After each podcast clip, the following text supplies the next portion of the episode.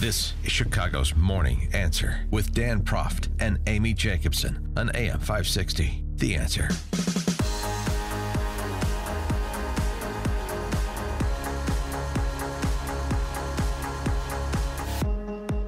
Top of the morning, Dan and Amy.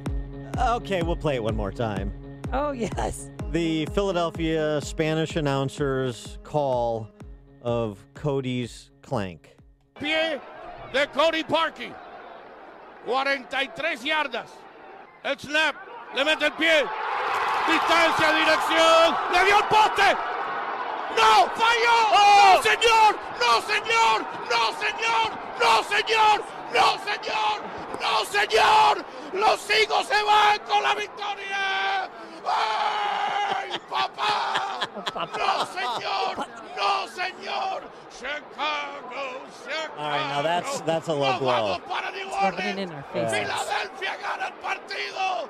Le dio al poste. Oh gosh. Because all we were ahead most of the game, so it was a little, it was, it was awful. I feel so bad. Who's having a worse day today? Him or Ed Burke? Mm.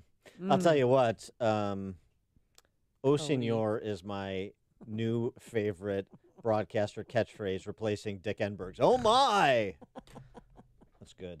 Uh, all right, switching gears, but he, you know, he's a sportsman. Everybody has to enjoy that call. That transcends politics and uh, sports and Just such city raw, loyalties. real emotion. I don't know if Love it. I don't know if McCarthy McCarthy's an East Coaster, so he's probably like a Giants or Jets fan. Can you Mm. imagine? For well, more, let's find out. We'll talk about that, and we'll Yeah. also get his thoughts on Syria and uh, the Mueller investigation. We're pleased to be joined again by Andy McCarthy, former Chief Assistant U.S. Attorney in Manhattan, contributing editor at National Review. Andy, thanks for joining us again. Appreciate it. it, it, it's my pleasure. I, I'm a Jet fan who's heard no shortage of no senor for the last years. So yes. my heart, my heart goes out to you guys today. And Oh, it- it- of all the places, I'm sure you wouldn't have liked this if it was a game against New York, but Philadelphia's got a sting. It's like the one place in the country where the fan base on days where they don't have games, they go to the airport and boo the plane landing. no kidding, So, right? Um, Exactly. Booing Santa Claus, famously, uh, but precisely. Um, all right. Well, I want to get your take. Um, let's get, not the legal realm, the foreign policy realm for a second, because you wrote about Syria, and you, you sort of have the same position I have. I, I'm not sure why I'm supposed to be so upset for uh, about this troop withdrawal from Syria, even a conditional one, as John Bolton announced over the weekend, uh, s- saying that uh, this is pending a firm commitment from Turkey not to target the U.S.'s Kurdish allies. There's an interesting piece by a retired general in uh, the Chattanooga newspaper, of all places. Uh, B.B. Bell is his name. And he spent uh, 39 years in the service, 13 as a general. He, he wrote this um, All of our senior military leaders, including me, were born and raised with the deployed expeditionary conflict mindset where America, as the world's policeman, was the right thing to do. We were all nurtured in the globalist belief that in the post World War II era, it was America's responsibility and indeed duty to police the planet and make everything safe for democracy. I spent 14 years deployed overseas, 10 of those as a general. Out there, I was born and raised to go forth and present America as the global policeman.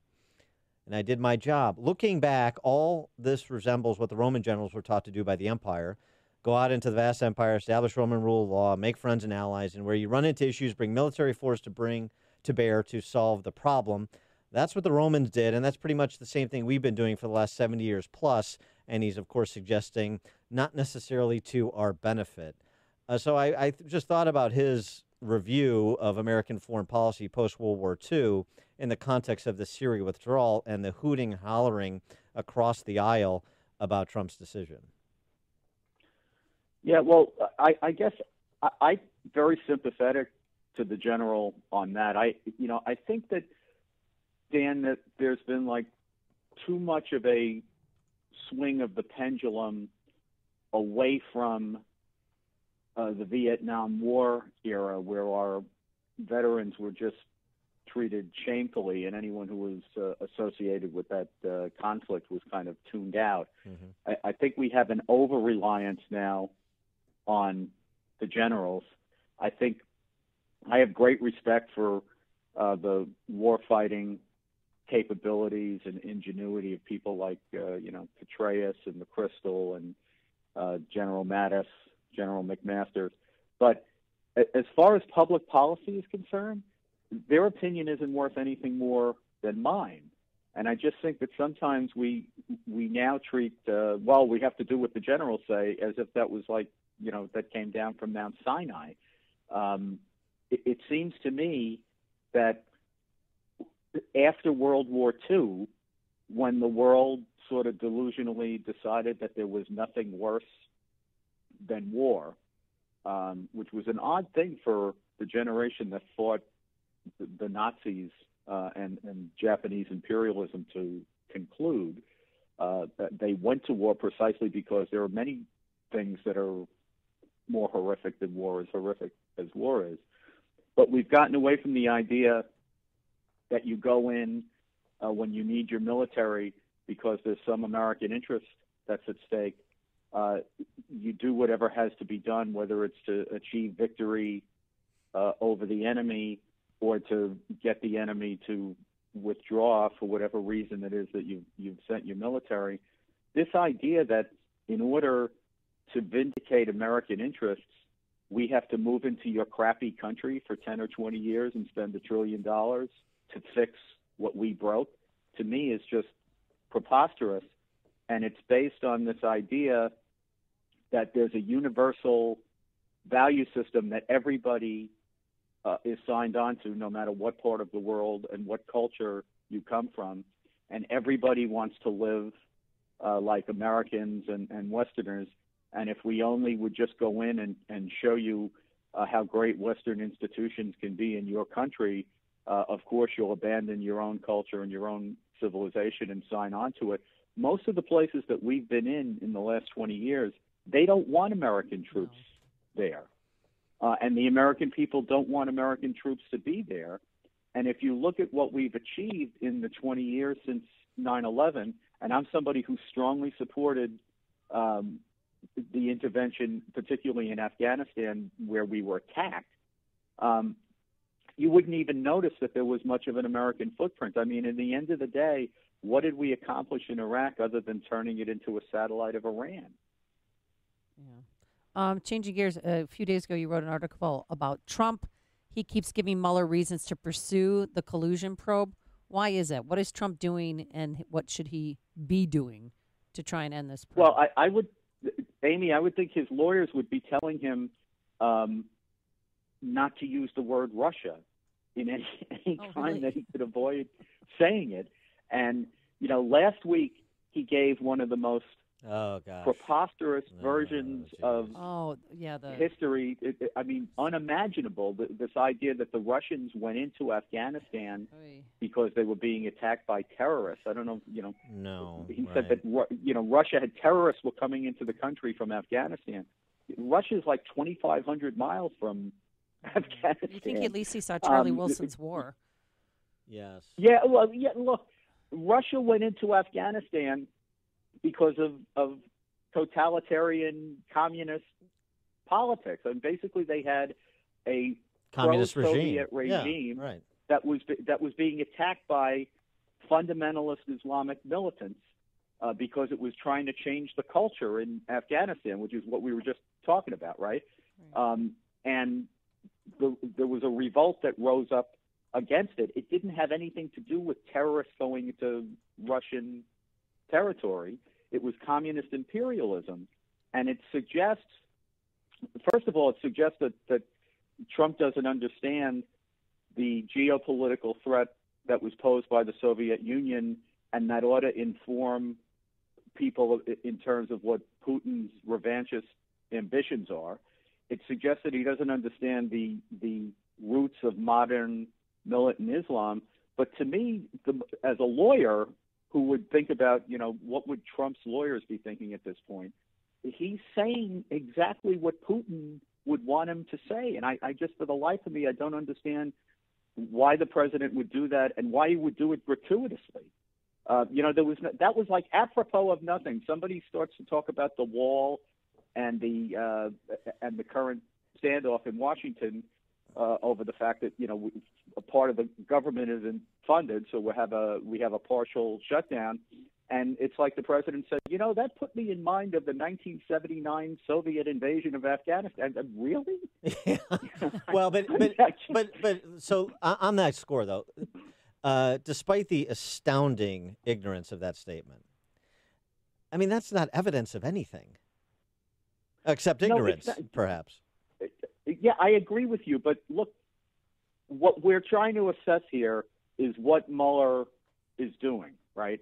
And I've always thought that Mueller has two objectives here. One is he, he wants to make a case on Trump if there's a case to be made. That doesn't mean that you know he's necessarily going to go out of his way to do that. I think, as a matter of fact, he won't do that. I don't think there's evidence of a criminal conspiracy between Trump and Russia. Now, if they find something else along the way, I, you know, he's he's obviously still digging. But at the moment, I don't think the president's going to be charged criminally. I've always thought the other part of Mueller's agenda, being an old FBI and Justice Department guy, is to justify the very controversial decision that was made by the Obama Justice Department and FBI to open an investigation on the opposition presidential candidate.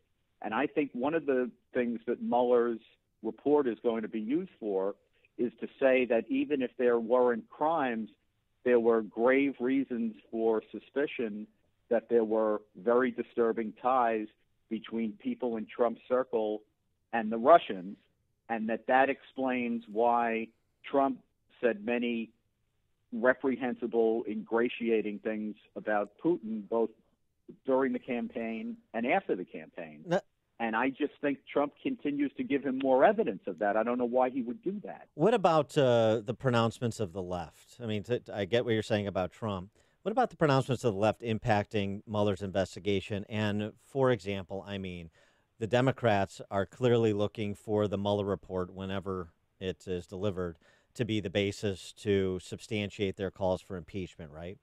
And Right. Mueller is seeing, as we're all seeing, uh, the likes of this Rashida Tlaib say we're going to impeach this MFer. And uh, the concern Mueller would have, potentially, I don't know, I'm asking for your insight, that he would be seen as a collaborator with the most vulgar and radical elements of the left who desire impeachment by any means necessary. Yeah, well, you know, look, this is a big problem, and I think that no matter what Mueller's report says, uh, you know, if he doesn't charge, he'll be, you know, a tool of one side. If he does charge, or if he doesn't charge and he, uh, y- you know, he writes a screed uh, that that suggests that Trump is unfit, then he's a tool for the other side. What I think, Dan, is that we first have to decide who is Mueller, and therefore what should his report say. I know everybody's talking about, you know, when his report comes out, who will get it, who will decide what the public gets to see of it. My more fundamental question is what should be in the report. Remember, Mueller is merely a prosecutor. He is not counsel to a congressional impeachment committee. He is not like Bob Woodward writing a book about Trump's fitness. In the Justice Department, a prosecutor's job is to decide there's enough evidence to charge or there isn't. If there isn't, you don't write a fulsome public report. The Justice Department doesn't speak publicly about the evidence of uncharged people. And if you remember, when they removed Comey from office, it was on the basis, at least in part, of a memorandum that was written by Rod Rosenstein, the Deputy Attorney General, who up until recently has been supervising Mueller's investigation. And the main complaint that Rosenstein had about Comey was that he spoke publicly about the evidence in the case against Hillary Clinton, who was not charged, Right. which was a big violation of Justice Department uh, protocols. So it, it seems to me, I know that a lot of people will say, well, the evidence against Clinton was publicized, so the evidence against Trump ought to be publicized, whether he's charged or not. That's not the way the Justice Department works.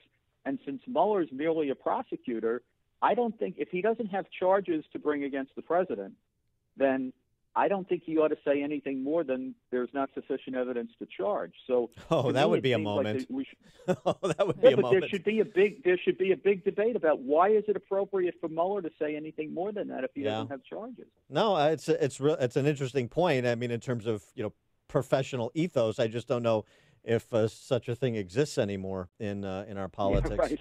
He is Andy McCarthy, former Chief Assistant U.S. Attorney in Manhattan, contributing editor at National Review, nationalreview.com, where you can find all of his musings. Andy, thanks as always for joining us. Appreciate it.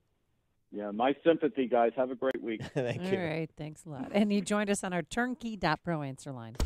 Listen to Dan and Amy on your smartphone. Download the AM560 mobile app today at 560theanswer.com slash mobile.